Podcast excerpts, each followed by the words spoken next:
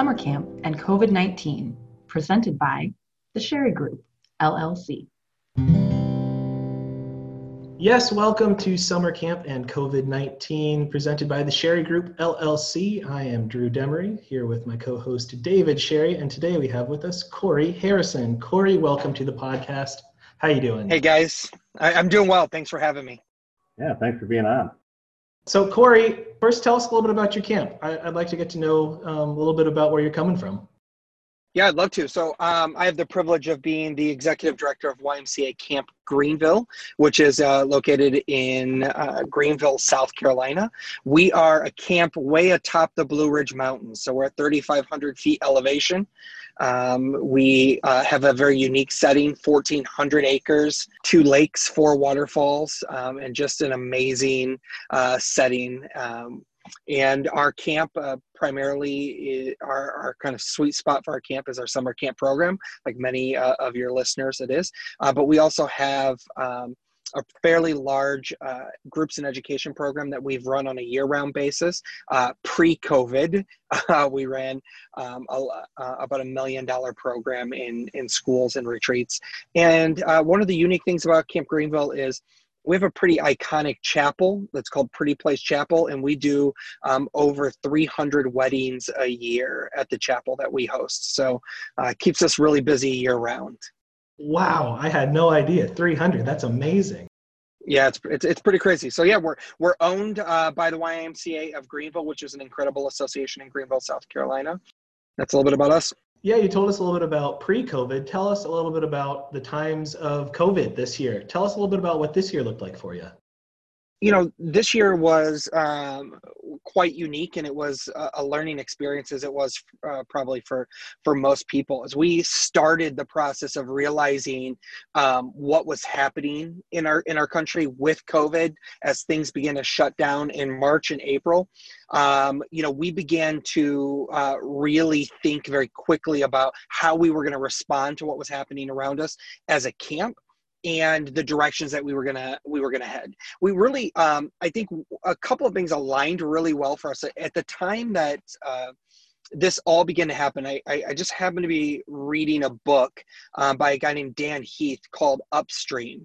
And in the book, he starts out with this parable um, right at the beginning. So the first lines of the book. Starts out with this parable where he says, "There are um, you and a friend are having a picnic beside a river, and you hear some screaming coming from the river. Somebody is in the river drowning. You and your friend rush out and you grab the person and you drag them to shore safely. But as you're doing that, you hear the scream of another person. And so just as you drop that first person off, you go running out and try to rescue the next person. As you're dragging her to the river, you hear the voices of two and three other people." People um, and you begin to rescue them. But as you're doing that, your friend be- begins to walk out of the water, leaving you to do all the rescuing by yourself. You yell out to your friend, Hey, where are you going? And he says, I'm going upstream to stop the person from throwing the people in the river. And the book is all about this idea of having upstream responses versus downstream reactions. So, because we were reading this, um, as a staff and we were digging into this, um, we were very quick to say, we got to get ahead of this thing before it happens. So we were really, um, I felt like um, jumping a- ahead of the whole process, even a step ahead of it happening instead of reacting to it. And a lot of it was just due to kind of reading that book. So we were we were on top of what was happening with CDC what was happening with the ACA, what's happening in the YMCA. Um, we had all of our operational documents to the South Carolina Department of Health before they were ever even asking for them. We had our stamp of approval to run summer camp before it was ever given. And we had already restructured and strategized camp moving forward as it relates to those schools and groups um, before summer had even hit. And so there were a lot of what we did that I think helped make us successful this summer was because of that upstream thinking. So you went ahead and ran overnight camp this summer. What did that look like for you? I think um, the American Camp Association said 86% of camps did not run across the country. Um, it, at least that was the number that I had read. And so we were one of those unique groups that were able to run. And and for us, we ran eight and a half weeks of, of summer camp, not including our staff training weeks. Uh, we had uh, 1,500 kids come in for week long sessions at camp. Um, we had a incident-free summer, as you as you probably saw. A lot of camps were not um, lucky enough to have incident-free summers and um, had to shut down in the middle of, of their summer, at the beginning of their summer. But um, we had some things that I think we did right that set us up for success. And I'm happy to kind of walk you through a couple of those things that I think um, worked out really well for us. Um, but yeah, we so for us, we ran um, at 50% capacity um, so 1500 kids instead of the normal 3000 kids. Um, and um, obviously put some other operational protocols in place uh, to run successfully to summer. And what we did is we stuck with those protocols. We never compromised not once on them. And because we did that i think it's what led us to a successful covid free uh, summer at camp greenville. So we're really excited that we were able to kind of get through it. Um, incredible response from our families and parents too well, congratulations on being able to run camp and have it be safe and healthy. I, I just think that's fantastic. So what, what were some of those protocols you put in place? Let me i'll take you back to the kind of the beginning of, of the process that really helped with all of this. Uh, uh, step one was i'm pretty involved. I sit on um, a 12 person committee um, that is the overnight camping cabinet for the ymca national movement. So there's about 310-ish um, overnight camps and um, there are 12 of us that sit on this committee. Early on in that process uh, the ceo of the american camp association the coo of the american camp association uh, two or three of us from that overnight camp cabinet well, actually, probably all 12 of us from the camp cabinet, and an environmental agency out of Boston began working on some policies for the CDC. Um, the CDC said early on that they wanted to get camp open because there was no other high density population integration for kids outside of school in the fall. So summer camp and summer camp being open was really important. So early on, we were able to work in, on um, these CDC policies that were going to be released. And then if you remember, this is going all the way back into March and April, there was some conflict between the White House and the CDC, and then 17 pages of the documents leaked in the Washington Post, and it got kind of messy we ended up with a set of standards that um, a very small set of standards from CDC and a nice operational guideline that the YMCA of the USA and the American Camp Association put out. Because we were privileged to be able to work on those documents, we had them sitting on the desk of our South Carolina Department of Health before they were ever even fully released. Um, so when the Department of Health took a look at them, they said, "Wow, this looks very much like the CDC policies and the ACA policies." Um, approved. So uh, because we we were we were able to kind of work on those ahead of time, and because we had them waiting for our Department of Health, that was it, that was a huge part of it. Because remember, the CDC is a guideline; it doesn't have any operational authority to our camps. They were just providing guidelines of how you should operate. Um, it's really your Department of Health that was making the decision, or your governor that was making your decision. So the first uh, thing that I think was really important to us is we were involved in in, on sort of a, a, national and regional level in any way that we could you know? So as a camp we I, I, think that was something that made us successful is we chose to be involved and and you know and my encouragement to any younger camp directors out there that i that i work with it's always get involved in whatever you can because it will put you at the table when you need to be at the table. And certainly that was the the case um, the case for us. Second thing is we're south carolina South Carolina is different than Washington. It's different than New York. It's different than California. There's just no way around it. it, it South Carolina operated on a different set of policies and rules, and so we kind of um, lucked into that too. Uh, the state that we're located in, the state above us, North Carolina, a lot of those camps were not able to open until July, and so um, we were able to be open and have approval to open way back in May. A, a, third thing that was really successful for us is we have a strong partnership with the largest health provider in the state of South Carolina. So, Prisma Health, which used to be the Greenville Health System, is our hospital system here um, in the area and we have a strong partnership with that health system prior to covid even happening.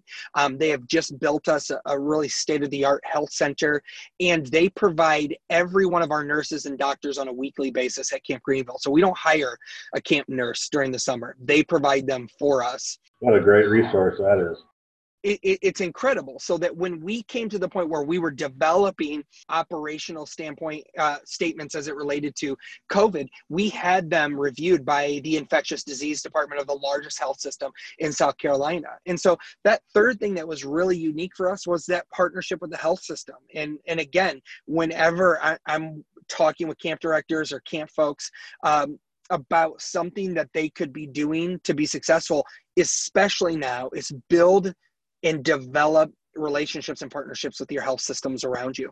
Because that's what the cdc kept saying even in the documents they released was we these phases were all based on what's your health system like? Can it handle if there were an outbreak? So because they provided us doctors and nurses on a weekly basis because um, we had this you know uh, really kind of state of the art health center we were aligned to really be able to uh, to open and then and then just fourthly like i said earlier in our conversation we never compromised. Um, the state uh, of south carolina said you can have up to 18 people in the cabin um, if you want. We never compromised our 50% number. So even though our cabins hold 16 we only kept them at 8 would have been very easy to chase the dollar we we had a wait list of 700 people at one point. It would have been easy just to say, hey, we've got to make this money. We've got to do this. But we realized that the health and safety of our campers, our staff, and our families um, was most important. So those are three or four things that I think really set us up for success along the way.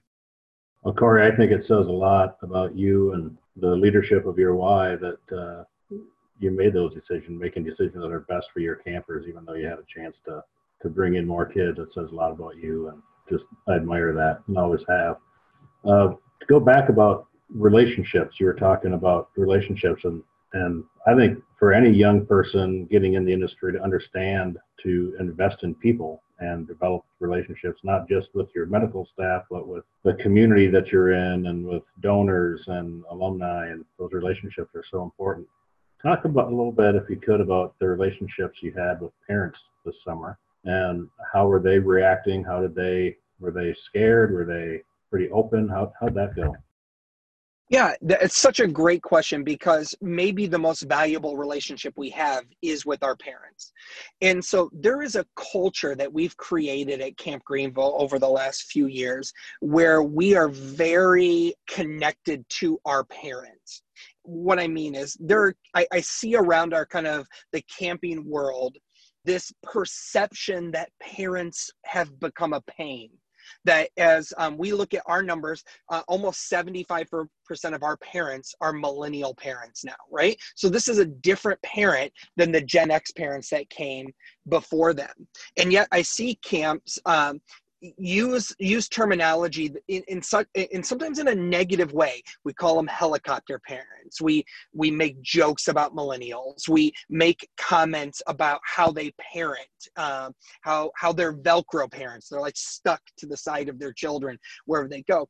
And as a camp um, over the last few years we've taken the philosophy of we are not going to tell parents how they should parent I, have read articles in, in in in camping magazines and, and and and and by people that I respect greatly that have said, look, you need to detox from your kid, you need to separate from your child. Um, just you know, let them go to camp. No, you can't drop off packages. No, you can't communicate with them at Camp Greenville. Well, or while they're at camp. At Camp Greenville, we've just taken a different approach to that. We think parents are the most valuable asset we have, and we have opened as much communication we can with them to build trust. Listen, the world in which parents are raising their kids today is not the same as it was for you and I, Dave. It just isn't, right? Kids cannot go to school without certain fears as they walk through their hallways. And because of that, we've always said, we're not going to just make you drop your child off and just trust us, trust this 18 or 19 year old counselor that you've never met before, that they're going to take care of your child. And yeah, no, you can't talk to your child while they're here either. So we have found really unique ways to open communication with parents. We communicate with parents on a daily basis. We hire somebody at Camp Greenville, and this is pre-COVID, just to walk around and document what's happening live at camp. We released an app last year called Camp Greenville Live, um, and it was a live look into what was happening around camp through photos, videos, stories, interviewing campers, all while camp was happening, so parents could join in from a distance. Now, primarily that's for our first year camp uh, camp families. after that first year, they trust you. And so moving into a COVID summer where things were so risky and parents were so nervous, we had already built up enough trust with our families that when we said this is how we're going to run and this is what we're going to do and here's how we're going to keep your camper safe they believed us ahead of time. Um, and so i think it's really important that trust in that relationship you have with parents um, is to build it early build it often be transparent. The when we when parents come and check in at camp greenville one of the first things that happen is i hand them my cell phone number.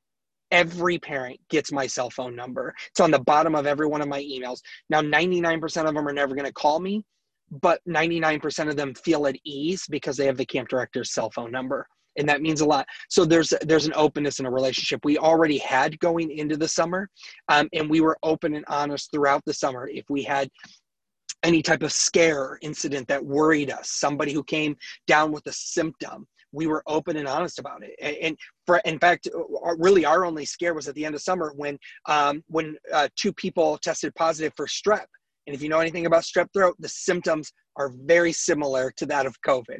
And so we were very open. And luckily, the COVID test came back um, negative and the strep test came back positive. Well, not lucky for them, but lucky for us. So right. a lot, a lot of goodwill and a lot of um, just strong relationships that we had with our parents ahead of time. That's great. Yeah, Cory, I'm a I'm a millennial parent, and I think that it would take a lot of trust for me to send my he's only two years old at the moment, but to send my child um, anywhere in the time of COVID. Yeah. Um, I mean, even now we go to the playground and I'm like, hey, maybe stay away from those other toddlers, you know? Um, yeah. That takes a, a, lot of trust. Um, so uh, that's great to hear. I'm, I'm excited to hear that you're doing that. Drew was telling me a story today about how his son brought him some used chewing gum from. Uh, it was disgusting. Yeah. It was disgusting. a lot of hand sanitizer going around here. Um, also, you know, I think that people might listen to this podcast and be pretty envious of your situation, um, but it sounds to me like it's it's not a matter of luck. It's a matter of long-term due diligence and hard work. What other kind of nuggets of wisdom or lessons learned can you share with our listeners here? Yeah, well, you know, well, let me first comment on on, on, what you said is, is, of our story being envious, and, and you're right. Uh, uh my CEO said to me, of the uh, the CEO of the Y said to us, to my whole staff the other day when he joined our staff meeting, he said, um, "There's a lot of people who wish they had your story right now," and and and, it, and it's it's probably true, and it came from a lot of hard work and a lot of planning, and um, a lot of working what we had we had planned out. But also what i've seen across the country from people that i'm connected with because sometimes it's out of your hands. Some states just did not allow camps to run I saw massive amount of creativity come out of camp staff and camp directors across the country. Um, I saw, I, I, can tell story after story of camps that turned their dining halls into feeding kitchens for people who need food, packing boxes, um, serving as an emergency site for uh, for FEMA during hurricanes. I mean, the, the things that I heard across our country are quite fascinating. So even if your story is not the same as our story, maybe you didn't get to run summer camp, it doesn't mean your camp closes the doors and does nothing. And I saw camp staff member after camp staff member put that creative thinking hat on and really pivot and adjust um, what they were doing for summer. I hope they get to go back to summer camping because I think our youth development um, and the impact that we can have on kids in a summer camp setting is incredibly valuable and should not be lost in this. I hope that we don't permanently turn, turn into um, feeding kitchens when we could be um, building strong kids. Through, throughout this. But I, I, I think there my story doesn't need to be your story. Your story could be unique at your camp of what you did in in this crisis. And so um, I think that's one of the the cool things that I saw um, you know nationwide as it relates to specifically to Camp Greenville, um, what I saw was uh, a ton of braveness. Um, I saw brave parents say, that the the mental and social well-being of my children matters and i know that the risk is high but I'm still going to make this decision. Now, that's a decision that we left up to our parents clearly. We said to every parent from the beginning, we are not guaranteeing you a COVID free Camp Greenville. There's no way we can with 1,500 kids. There's no way we could guarantee that. But what we are going to do is guarantee that we will work our plan. You've seen the plan, you've seen the policies. We will stick to them and we will build kids um, and strengthen those emotions and that social connection. Because of that, it was our highest rated summer in summer surveys um, that since I've been here in the last five summers. Our net promoter score was higher than it's ever been, and the parent emails and feedbacks and thanks for for being able to put on summer um, was just un- unbelievable emails that will bring you to bring you to tears to hear them and and to think about what um, you know what we were able to provide to kids. And so um, I, I think the nugget for us is if you put the work in um, it can get done. And i hope that no camp across the country um, has to consider not running or closing their doors or selling their camps because of it but finds but finds a way to be creative and make it happen. Well, that's a uh, that's a great kind of transition into let's. Can you talk a little bit about hope for the future? Where do you see our industry in a year or two years, or because there are camps right now who are looking around, going, "Now what?" You know. Yeah. Um, what kind of hope do you ever share? My my hope, um, and, and maybe it's a little easier for me to say because we did run um, our summer is, is is that we're going to be okay in fact, not that we're just going to be okay, but we're actually going to be better because of this. We're going to run our camps safer and better because of what we've learned through this COVID experience. And, and, and I think we're going to be more creative. There were so many things that happened this summer at Camp Greenville that we had to do that we had been considering, but never had the guts to step forward in it. For a great example of that is we've always wanted to try to stagger our meals. We've wanted to do two breakfasts, two lunch, two dinner because our, our eh, because our dining hall is so crowded. But we're like, oh, it'll never work. It'll never work. Well, guess what we had to do this summer? Um, we had to run uh, two breakfasts, two lunch, two dinner, and we're not going back. There are things that we learned in the process that will just make us better. Uh, one of the challenges is just a basic challenge was how do kids refill their water bottles?